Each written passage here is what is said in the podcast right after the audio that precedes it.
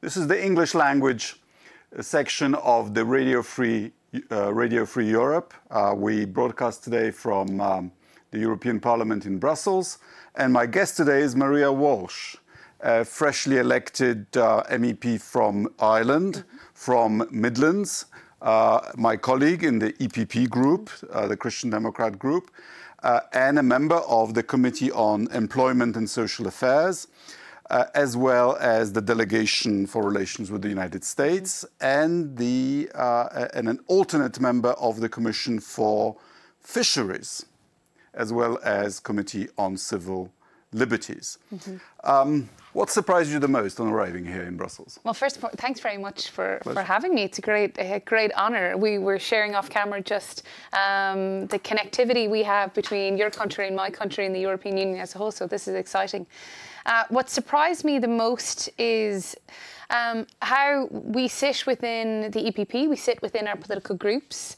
Uh, but when you sit around a table very similar to this, we must work on negotiation and compromise. We, in order to bring things forward for our citizens, we also we, we have to um, never leave the table without finding some sort of uh, solution, and it's solutions based versus uh, I guess maybe pointing fingers and waiting for things to happen on their own. Um, and that was a great surprise because you often read of uh, what politics looks like. So I'm a first-time politician, whereas when you're in the when you're in the heart of it and you see the ebbs and flows of how people work together, and and you got to respect. We come from while we sit in the same group, we come from very different sure. uh, backgrounds, but we have to be respectful because we need to represent our citizens um, to the best of our abilities. And that was that that that's been a great learning curve. Plus, I'm in the honeymoon phase, so everything is bright and shiny and new, which is fun. Sure. uh, this must be a tense time in Irish politics mm. because mm. if Brexit happens on Halloween, uh, Ireland will be the country in the EU uh, 27 that is uh, affected the most. Yeah, it is. It's a very, um, it's a very trying time. Um, and I'm really conscious. You do hear buzzwords in the media, and um, I'm I'm always conscious when I talk about Brexit or when we discuss Brexit. It's done so at the very core of of of the impact it will have on, on Ireland as a whole, on EU. You know, we're not just going to see the ripple effect in Ireland, it's going to be right throughout the world, if, if not even our continent. But um, north and south of Ireland, it's it's a trying time. You know, we have, I have constituents, my constituency is Midlands Northwest. So, in terms of my region, we are on the border um, not not non-border right now, but it could potentially be in but it in looks number like of days. We are very close to a deal. Mm. This, this customs partnership to complement the already agreed participation of uh, of the North in the single market mm-hmm. would allow the status quo to continue, i.e., no physical border mm-hmm. across the island, while Northern Ireland also enjoying a what is it, 12 billion pound subsidy per annum mm-hmm. from uh, from um, uh, London. Mm-hmm. That'd be all right, wouldn't it? I mean, it's not a bad package, but you, you, we also have to appreciate um, the fact that if a hard border goes in, um, if uh, the island as a whole is treated separately, um, our, our neighbours want to divorce not just Ireland, but the EU as a whole. Um, and we need to be protective of the fact that, so if the solution is 12 billion um, to ensure that uh, peace and our Good Friday Agreement remains intact, then I, I personally think that's 12 billion well spent. Uh, under the, the, the, the, the deal that uh, Boris and, uh, and Leo Varadkar uh, agreed, the, both the uh, uh, country of origin and customs issues would be checked in the ports of mm-hmm. Northern Ireland. Um, in other words, to the naked eye, not much would change. Uh, I, I, guess it depends on what's going to happen over the next coming days in terms of the actual infrastructure that we see. So we do, you know, I, I, I heard that, I, I, I read that too in terms of how will the, the checks will happen at port level, but it can't just happen at port level in Northern Ireland. It also has to happen at every port I'd imagine around the island of Ireland simply because of the way, well, particularly on the east coast, simply the way goods are coming in and out. Um, that might be different. We might just funnel everything through Northern Ireland. But if you look at medications, if you look at food, that will have a, a delay on them arriving into their final destination. So it's going to be it's going to be interesting how that plays out. Um, and the infrastructure that they put in place with that.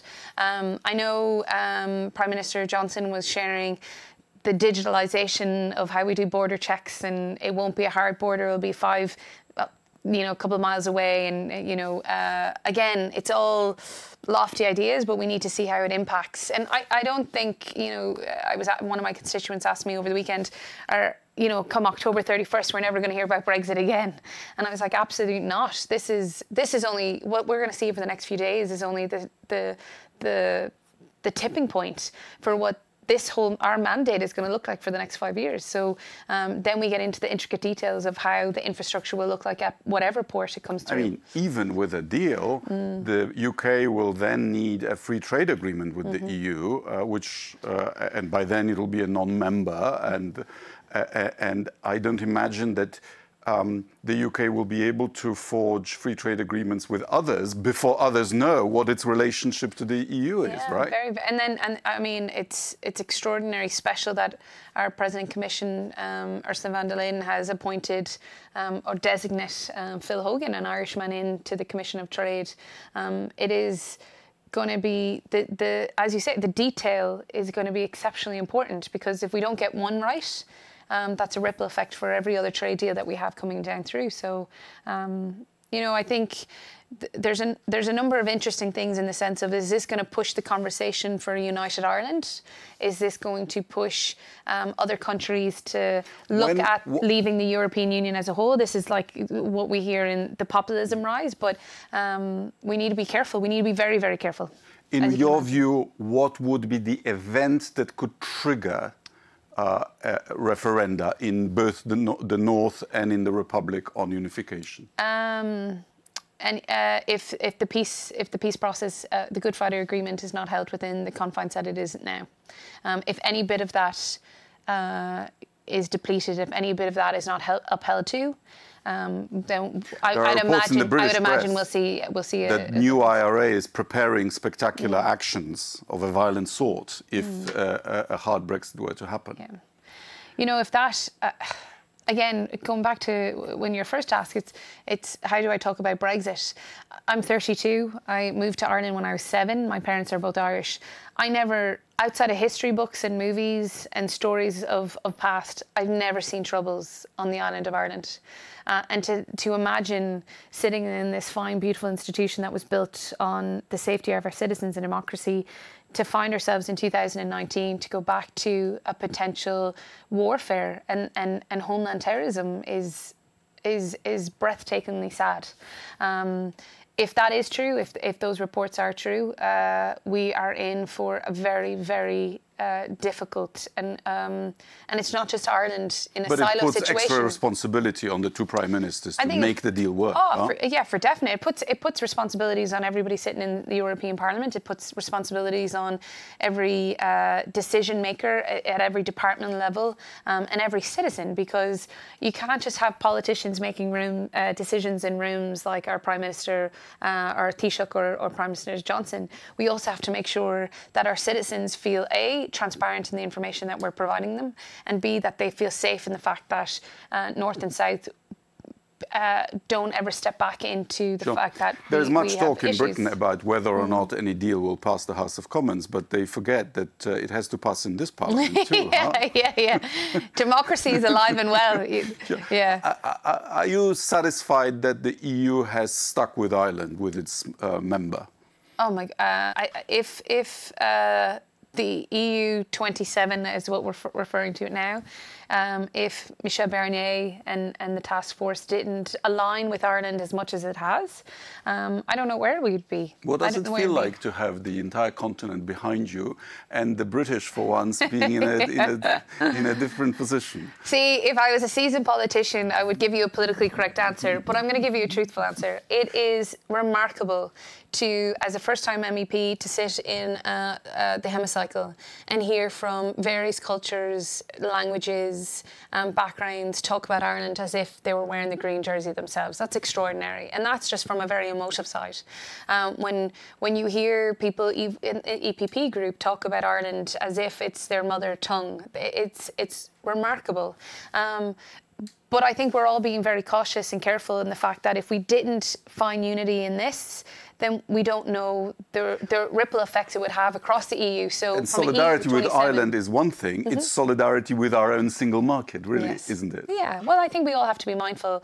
We we have to make sure our, our countries are are prosperous and our European Union is working, and that comes down to making sure our single market is protected as well as peace. You know, there are two very important things that our citizens are directly affected with. Sure. You were born in the United States, so I'm very pl- pleased that uh, you've joined the. Uh, uh, EU USA delegation, which yes. uh, which I'm happy to be chairing and now. You, you, know what? I don't envy you because you have a, a, a, tough task ahead of you, and I know it's a it's a it's a committee, it's a delegation that was very hard to get onto.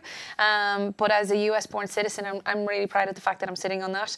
Um, we have some trying times in terms of 2020 presidentials coming up, and we'll see what midterms. The sanction, the Airbus sanctions coming in. Yes, yes. What, um, what do you think are the other uh, most most pressing issues between the EU and the US? I mean, outside of trade deals, um, uh, democracy. Democracy has to be protected, and we have to do everything we can to lead. Um, you know, everything that happens, I seen in the EU campaign in Ireland, everything that happens in the in the US, there's a there is a wave naturally through the forms of social media, um, and we need to make sure populism doesn't arise from a, a turbulent um, president.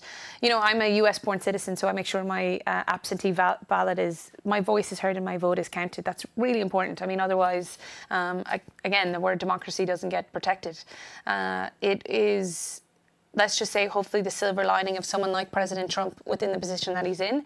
If the silver lining. I have a feeling you didn't vote for him. I didn't vote for him, no, no. But uh, as a, po- a, political representative um, sitting on the US delegation, I must be respectful of the fact that he holds the, one of the most um, power, posi- powerful positions in the world. But um, I also need to be mindful that citizens' rights, uh, my fellow um, even LGBTQI activists, they, they, we, we, we need to make sure if we're going to live in a safe world, everybody needs to buy into that message.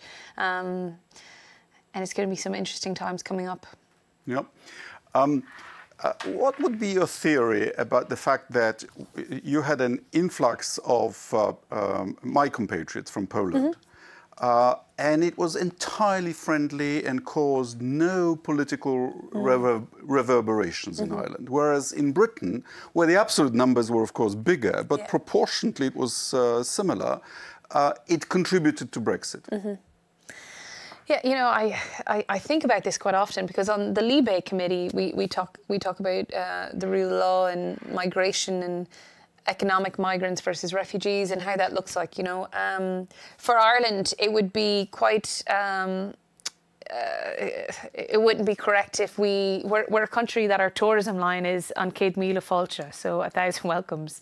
Um, we've also, as a diaspora, as an Irish growing community, have moved and and built uh, communities right throughout the world, not just here in Ireland, so or not just in Ireland. So, uh, for us, the Polish community has built um, buildings, has built communities. I know in my own uh, in Shrule and Headford area, we've uh, gorgeous families that are adding culture to our schools, um, and it's important that if we're an EU body, then we're we're flowing. That that that the the free movement of people and their cultures are are, are there.